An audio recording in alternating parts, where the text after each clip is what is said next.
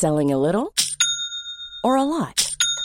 Shopify helps you do your thing however you cha-ching. Shopify is the global commerce platform that helps you sell at every stage of your business. From the launch your online shop stage to the first real life store stage, all the way to the did we just hit a million orders stage. Shopify is there to help you grow. Shopify helps you turn browsers into buyers with the internet's best converting checkout. 36% better on average compared to other leading commerce platforms because businesses that grow grow with Shopify. Get a $1 per month trial period at shopify.com/work. shopify.com/work.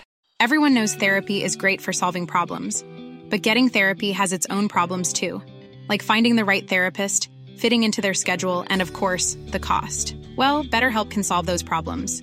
It's totally online and built around your schedule. It's surprisingly affordable too. Connect with a credentialed therapist by phone, video, or online chat, all from the comfort of your home. Visit betterhelp.com to learn more and save 10% on your first month. That's BetterHelp H E L P. Hey, it's Ryan Reynolds, and I'm here with Keith, co star of my upcoming film, If, only in theaters, May 17th. Do you want to tell people the big news? All right, I'll do it. Sign up now and you'll get unlimited for $15 a month and six months of Paramount Plus Essential Plan on us. Mintmobile.com slash switch. Upfront payment of $45 equivalent to $15 per month. Unlimited over 40 gigabytes per month. Face lower speeds. Videos at 480p. Active Mint customers by 531.24 get six months of Paramount Plus Essential Plan. Auto renews after six months. Offer ends May 31st, 2024. Separate Paramount Plus registration required. Terms and conditions apply if rated PG. Du presenteras nu för obekräftad information. I avsnittet får du höra om konspirationsteorier och varför vissa människor tror på dessa. Var därför kritisk till materialet som bygger på fiktion, åsikter och vinklad fakta. Podcasten kan inte ses som en trovärdig källa.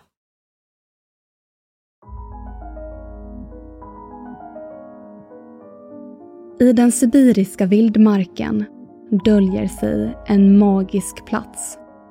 Världens äldsta och djupaste sjö. Många av Baikalsjöns oförklarliga berättelser utspelas i nattens mörker när stjärnorna lyser klart på himlen och månen speglas i det blanka vattnet. Det är som om platsen, med sitt okända djup och uråldriga hemligheter, är en del av något större och oförklarligt. Det här är konspirationsteorier.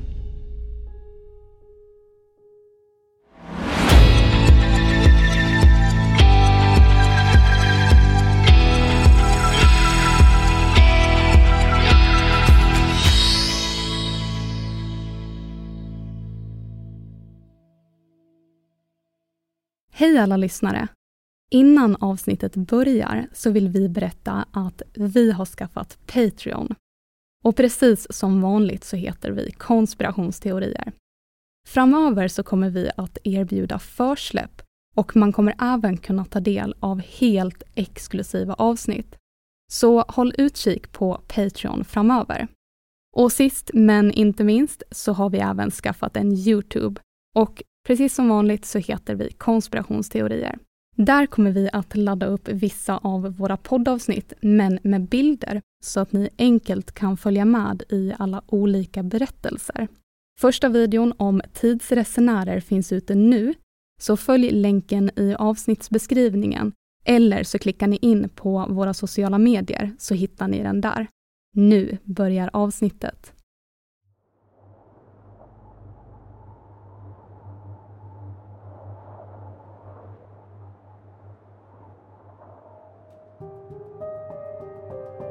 Mörka moln drar in över Ryssland.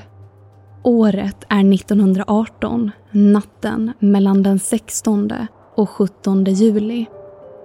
En familj går med tunga, långsamma steg nerför källartrappan. Rummet är trångt. Fönstren täcks av järngaller och glödlampan i taket kastar ett svagt sken på bleka ansikten och tomma blickar. Källardörren stängs. Tystnaden bryts av närmande fotsteg. in kliver en grupp beväpnade män. När det första skottet ekar sveper revolutionens eld genom källarrummet som förvandlas till ett rökfyllt inferno med kraftiga smällar och hjärtskärande skrik. Tsar Nikolaj den andre, hustrun, parets fyra döttrar och son sjunker livlöst till marken. Tjock krutrök fyller rummet innan en oväntad scen klarnar upp. Kämpande andetag. En misslyckad avrättning. Juveler insydda i kläder fungerar som en oväntad, osynlig rustning. En berusad vakt kliver över det blodbestänkta golvet.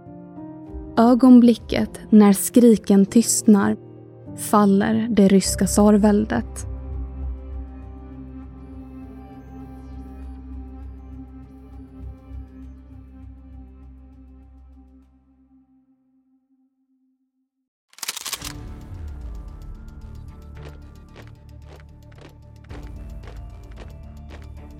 Den ryska revolutionen är en period av djup oro, politisk instabilitet och våldsamma konflikter. En reaktion till följd av missnöje, lidande och eländiga, slitsamma arbetsförhållanden som resulterar i fullskaliga uppror och tänder revolutionens gnista. En blodig maktkamp mellan de röda, bolsjevikerna, och de vita, revolutionens motståndare. 1917, ett år innan den brutala avrättningen, abdikerar Nikolaj II av Ryssland vilket markerar slutet för kejsardömet Ryssland. Tsarfamiljen sätts i husarrest. Familjen lever som gisslan, avskurna från omvärlden och under konstant uppvakning i ungefär ett år och fyra månader. Stora delar av tsarfamiljens tillgångar tas i beslag. Men bara en bråkdel av tsarens enorma förmögenhet. 1,3 kilo diamanter och ädelstenar som försiktigt sys in i korsetter kan finansiera en eventuell flyktväg.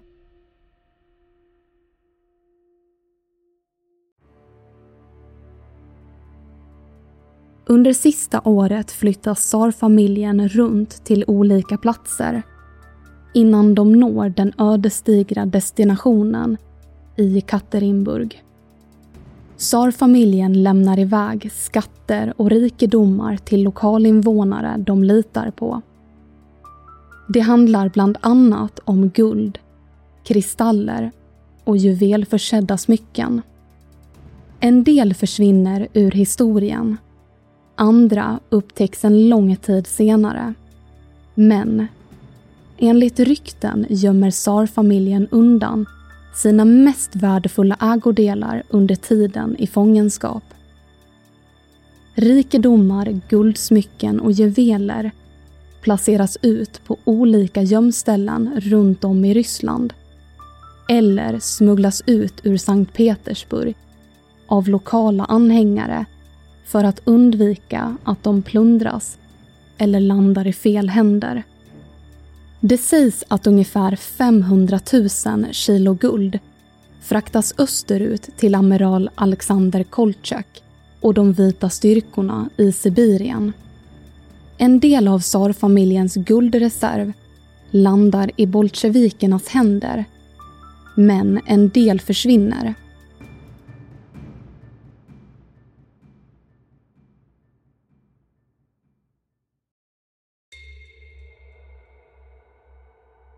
Enligt legenden kan skatten ligga på Baikalsjöns botten. En av de mest spridda myterna är att amiral Alexander Kolchak och de vita styrkorna flyr undan Röda armén under den kyliga vintern 1919. Trupperna vandrar till fots längs Baikalsjön i minus 60 grader med en stor del av tsarens guldreserv. Men den fruktansvärda kylan vinner.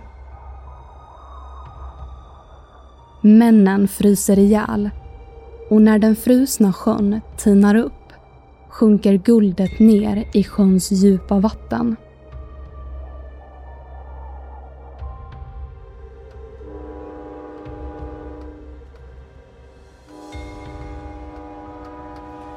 En annan version av historien är att de vita trupperna färdas med tåg. Plötsligt spårar tåget ur och vagnar fyllda med guld rasar ner i sjön. Enligt legenden ligger skatten fortfarande kvar och väntar på att bli upptäckt.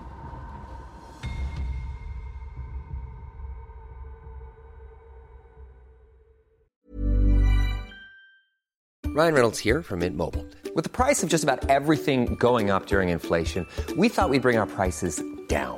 So to help us, we brought in a reverse auctioneer, which is apparently a thing. Mint Mobile unlimited premium wireless. Ready to get 30, 30, bit to get 30, bit to get 20, 20, 20, bit to get 20, 20, bit to get 15, 15, 15, 15 just 15 bucks a month. So, Give it a try at mintmobile.com/switch. slash $45 upfront for three months plus taxes and fees. Promo rate for new customers for limited time. Unlimited more than 40 gigabytes per month. Slows. Full terms at mintmobile.com. Hiring for your small business? If you're not looking for professionals on LinkedIn, you're looking in the wrong place. That's like looking for your car keys in a fish tank. LinkedIn helps you hire professionals you can't find anywhere else, even those who aren't actively searching for a new job but might be open to the perfect role. In a given month, over 70% of LinkedIn users don't even visit other leading job sites. So start looking in the right place. With LinkedIn, you can hire professionals like a professional. Post your free job on linkedin.com slash people today. If you thought the only way to get a more defined jawline with natural looking results was through surgery, think again. Juvederm Volux XC is a non surgical injectable gel filler that improves moderate to severe loss of jawline definition and can help you achieve natural looking results with little downtime. Even better, this improved definition lasts up to one year with optimal treatment. No maintenance required. Improve jawline definition for a smooth, sculpted look with Juvederm Volux XC. For important safety information and to find a licensed specialist, visit juvederm.com. That's J U V E D E R M.com. Not for people with severe allergic reactions, allergies to lidocaine, or the proteins used in Juvederm. Common side effects include injection site redness, swelling, pain, tenderness, firmness, lumps, bumps, bruising, discoloration, or itching. There's a risk of unintentional injection into a blood vessel, which can cause vision abnormalities, blindness, stroke, temporary scabs, or scarring. Talk to a licensed specialist to find out if it's right for you.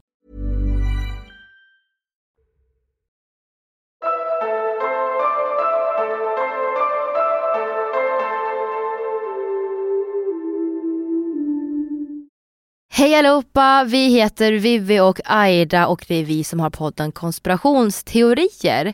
Innan vi fortsätter att gå in i vår diskussion om guldet så tänkte jag bara berätta om att vi har två serier om Romanov-familjen. Den första heter Mysteriet Romanov och den andra heter Legenden om Grigori Rasputin. Och om vi ska komma in lite på det här guldet. Det här är ju en sägen. Men om det här skulle vara sant så motsvarar guldet idag flera miljarder kronor. Och det här har ju såklart lockat många till Baikalsjön. Så att det har gjorts flera dykningar efter det här guldet. Bland annat så har de ryska miniubåtarna Mir 1 och Mir 2 gjort flera dykningar på runt 1600 meters djup. Och där så har man faktiskt funnit rester av flera järnvägsvagnar på sjöbottnen. Och de ska även ha hittat något slags glänsande metallföremål och ammunitionslådor som har legat på 400 meters djup. Och det var faktiskt i närheten av resterna från de här vagnarna och från tiden för ryska revolutionen. Tyvärr så har de inte lyckats få upp de här föremålen på grund av sjöbottnen. Och jag vet inte vad som har hänt efter det här, men det låter ju som att mycket klaffar rätt. Men är inte Baikalsjön känd för sin steniga och komplexa bottenstruktur? För jag tänker att det kan vara möjligt att föremålen som hittades var delvis nedgrävda eller fast i sedimenten på botten. Mm. Vilket gjorde det svårt eller omöjligt att lyfta upp dem utan att riskera att skada eller förlora dem på vägen upp. Mm. Och som du nämnde i första avsnittet så har Baikalsjön en av världens mest unika och känsliga ekosystem. Så jag kan ändå tänka mig att genomföra operationer på sjöns botten kan innebära risker för att störa ekosystemet. Mm. Du nämnde även i förra avsnittet att runt 90% beroende på vart man läser då, av arterna i Baikalsjön är unika för just den sjön och att det inte finns någon annanstans. Så det kan ju faktiskt vara så att man kanske valde att avstå från att lyfta upp föremålen med hänsyn till sjöns naturliga miljö. Ja, fast det jag tänker på som kanske hindrar det här är antingen tekniken eller att de inte har tillräckligt med pengar att kunna genomföra det här. För det här guldet, om det ligger där, det ska ändå motsvara flera miljarder idag. Så att det känns som en rimlig push för att man skulle vilja testa att få upp det här oavsett. Jag tror att det är en motiverande faktor. Eller så tror jag inte att det finns något där nere. Eller så kanske man inte vill störa ett vilande sjömonster som bor djupt nere i sjön.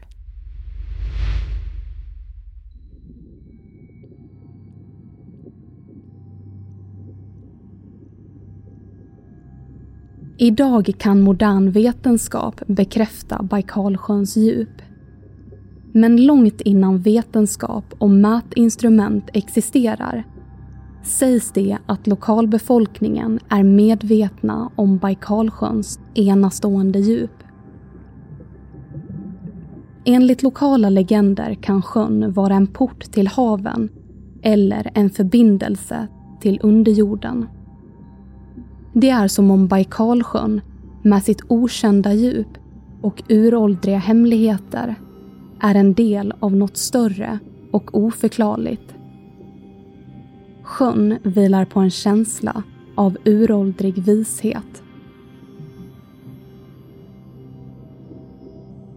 Många av Baikalsjöns oförklarliga berättelser utspelas i nattens mörker när stjärnorna lyser klart på himlen och månen speglas i det blanka vattnet. Det är då som fiskare upplever konstiga ljussken som flimrar över himlen, dyker rakt ner i djupet eller skjuts upp från vattnet. Väsande, gurglande ljud sveps med i vindens viskningar. Konturen av en stor, mörk varelse syns glida omkring i djupet. Samtidigt finns berättelser om fiskare som ger sig ut på sjön och aldrig återvänder. Kvar finns en tom båt som driver omkring i den tjocka dimman. En skrämmande berättelse handlar om ett fartyg som driver fram genom sjöns spegelblanka yta. Plötsligt börjar fartyget våldsamt gunga fram och tillbaka. Som om vattnet fått ett eget liv eller en osynlig närvaro som rör sig i djupet.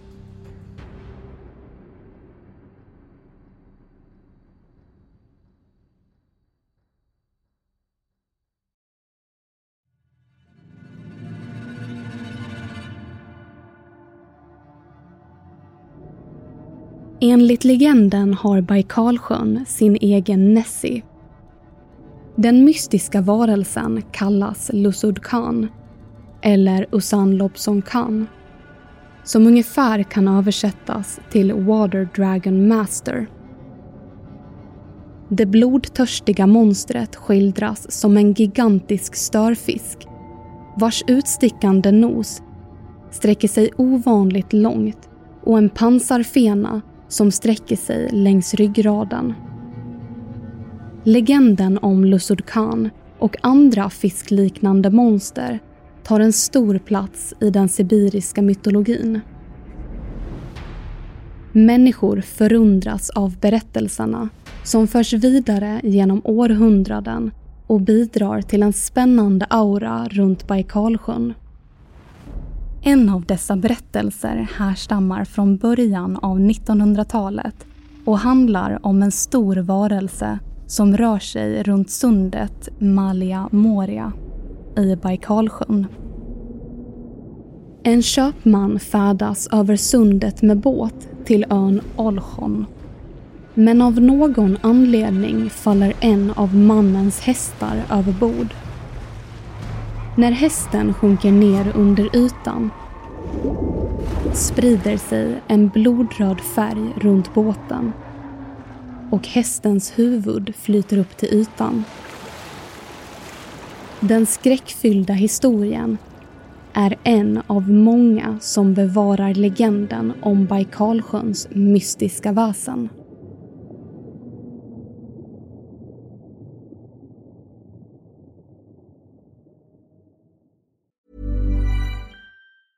Selling a little or a lot?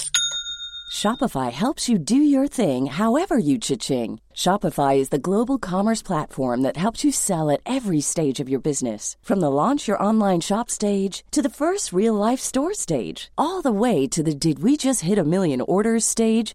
Shopify is there to help you grow. Shopify helps you turn browsers into buyers with the internet's best converting checkout. 36% better on average compared to other leading commerce platforms because businesses that grow grow with Shopify. Get a $1 per month trial period at shopify.com/work. shopify.com/work.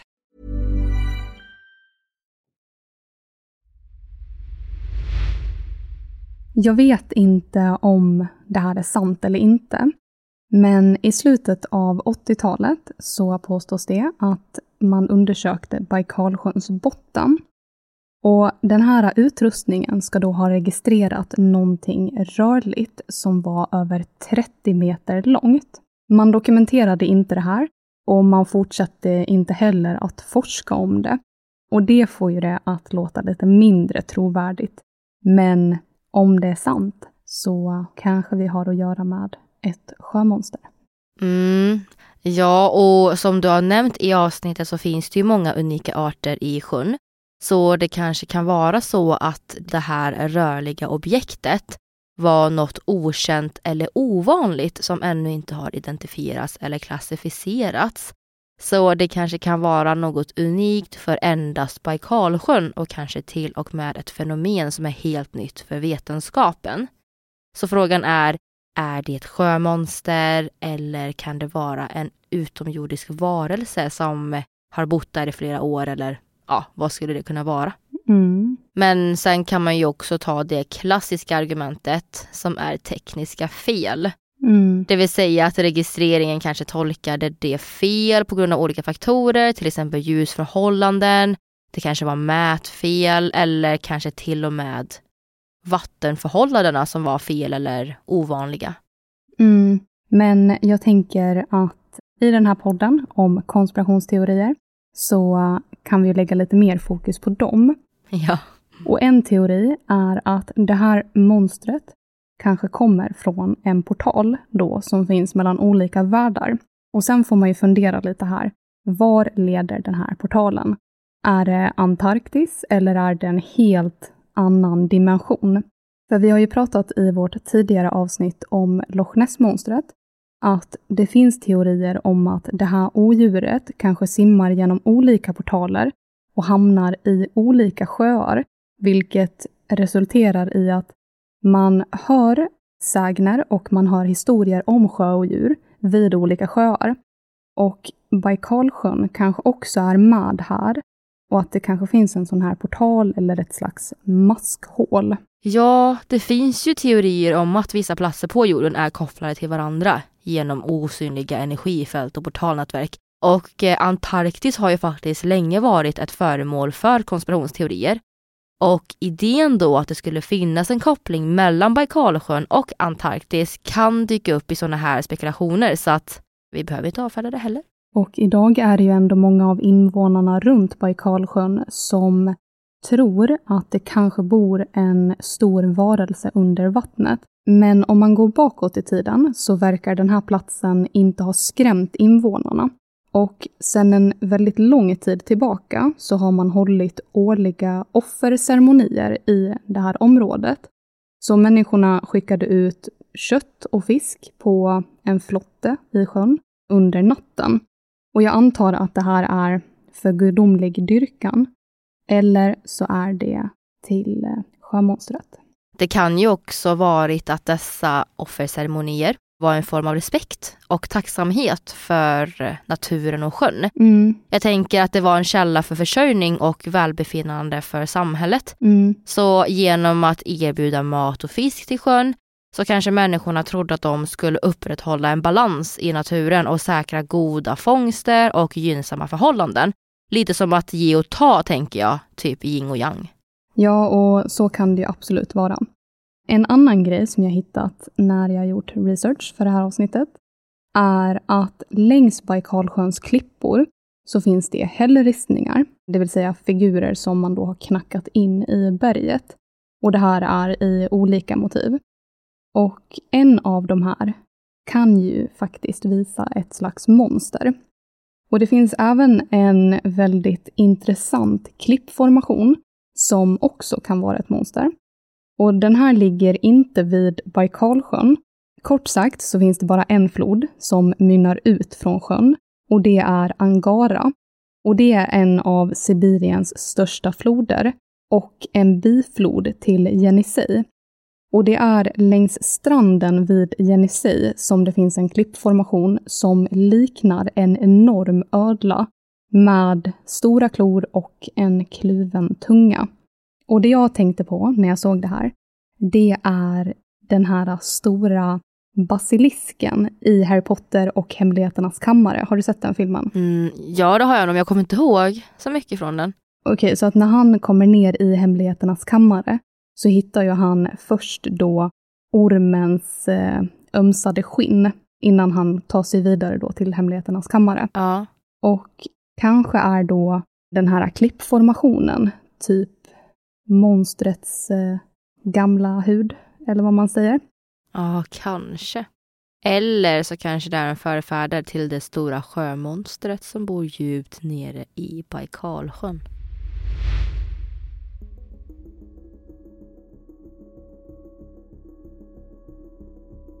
Vissa zoner i Baikalsjöns mystiska vatten är ökända för gåtfulla händelser och försvinnanden. Ett av dessa områden är Rypi, som sträcker sig längs sjöns västra strand. Där har så pass många försvinnanden inträffat att lokalbefolkningen betraktar området som förbannat. Det verkar som att försvunna själar vilar över området som en evig påminnelse om dess faror. Att bege sig dit ses som en dödsdom. En annan plats som bär på en liknande atmosfär är öarna Ushkani och Olchon. Alla försvinnanden och oförklarliga fenomen runt dessa platser har en olycksbådande likhet med den berömda Bermuda-triangeln i Atlanten. Området kring Olchon och Rypi kallas därför Baikaltriangeln, där sjöns krafter verkar vara allt annat än naturliga. Precis som i legenderna om Bermuda-triangeln är detta ett område där kompasser och utrustning slutar fungera. Vädret växlar snabbt. Märkliga saker syns både i vattnet och i luften. Människor upplever tidsförlust och förvirring och fartyg försvinner under märkliga omständigheter. År 2005 står den gåtfulla sjön i centrum för en olycklig händelse. En helikopter med räddningspersonal korsar vattnet för att bekämpa en skogsbrand. Men starka vindar hugger tag i helikoptern som dras med ner i en krasch. Det påstås att liknande mysterier inträffar för luftballonger i Baikalsjöns område som våldsamt kastas runt i en dold virvelvind där instrument plötsligt slutar fungera. Det verkar inte heller som att fartyg lyckas lämna kusten utan att dras in i ett mysterium. Det sägs att det finns många exempel på fartyg som försvinner under väldigt långa perioder och när de sen dyker upp tror besättningen att de bara varit borta i några få timmar. En förändring i tid och rum som det finns många teorier om. Kanske är det Baikalsjöns övernaturliga krafter som lockar. Eller så handlar det om en passage till en annan dimension.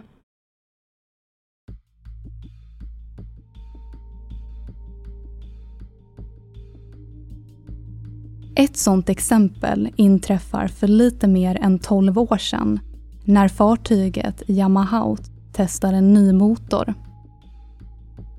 Historien har sin början den 16 juni 2011 i Kabanskområdet i Buretia. Besättningen består av fyra erfarna sjömän. En detalj som inte ovanligt framhävs i liknande historier som om erfarenhet är ett skydd mot oförklarliga händelser. Sikten är klar, men strax efter avfärd sveper en oväntad dimma in över sjön. All kontakt med fartyget tystas trots att det befinner sig inom räckhåll för mobilnätet. När dimman lättar upp och solens försiktiga strålar kikar fram syns inga spår av fartyget. En tyst, ödslig tomhet sprider sig över Baikalsjön. En sök och räddningsinsats inleds omedelbart. Men varken vrakdelar eller minsta spår av fartyget hittas. Som om sjön slukat alla spår. Ännu ett försvinnande tillskrivs Baikalsjöns okända krafter. Men kanske är historien ännu en pusselbit. Kanske finns svaret på den gåtfulla historien i lokala legender.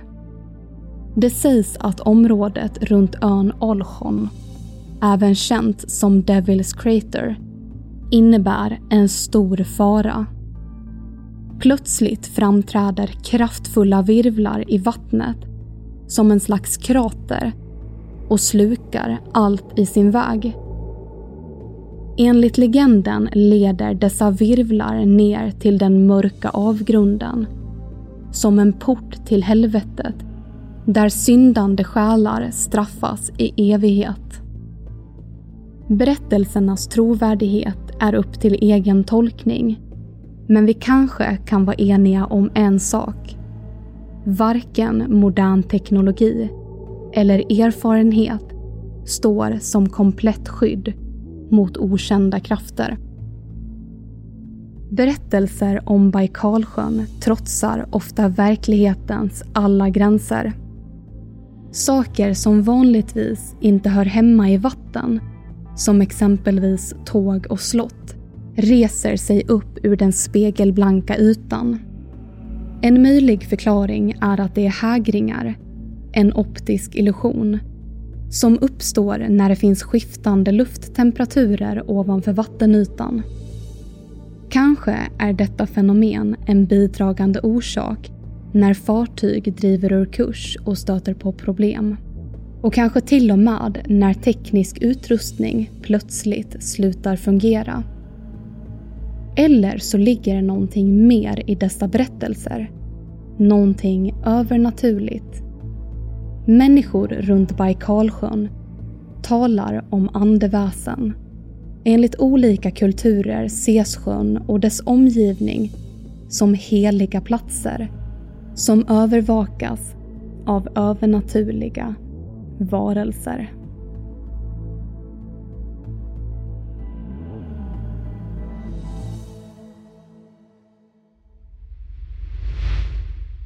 Precis som i Bermudatriangeln så diskuteras ju också det här med gas. Det vill säga att metanbubblor stiger upp från havsbottnen och de kan vara starka nog att sänka fartyg. Och i det här fallet så har man upptäckt stora mängder gashydrater på sjöbottnen som skulle kunna ligga som en förklaring. Men annars så kanske det kan vara någonting mer övernaturligt. Vad tror ni lyssnare? Tror ni att Baikalsjön har sin egna Nessie? Och tror ni att Sarguldet ligger i botten? Lyssnar ni på Spotify så kan ni svara på frågan i appen och för er andra så är det bara att kommentera i era poddappar.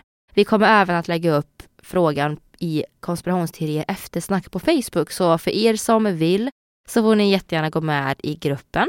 Och innan vi avslutar så vill vi återigen påminna om att vi har skaffat Patreon. Vi finns på Youtube och ni hittar oss på sociala medier. Och vi heter konspirationsteorier överallt. Och det här är det sista avsnittet av säsong 15. Och på fredag den 8 mars är det tio år sedan Malaysia Airlines försvann. Och den dagen så kommer vi att släppa två avsnitt om mysteriet. Säsong 16 kommer att försläppas på Patreon, så gå med där för att få tillgång till avsnitten tidigare. Sen får ni inte heller missa att köpa biljetter till vår livepodd den 23 mars i Linghem utanför Linköping. Och biljetter hittar ni på biletto.se och gå in och köp biljetter nu, för det här kommer bli en kväll som ni inte vill missa. Och med det sagt så hörs vi nästa vecka i de två specialavsnitten om MH370s försvinnande. Ja. Ha det bra. Hej då! Hej då!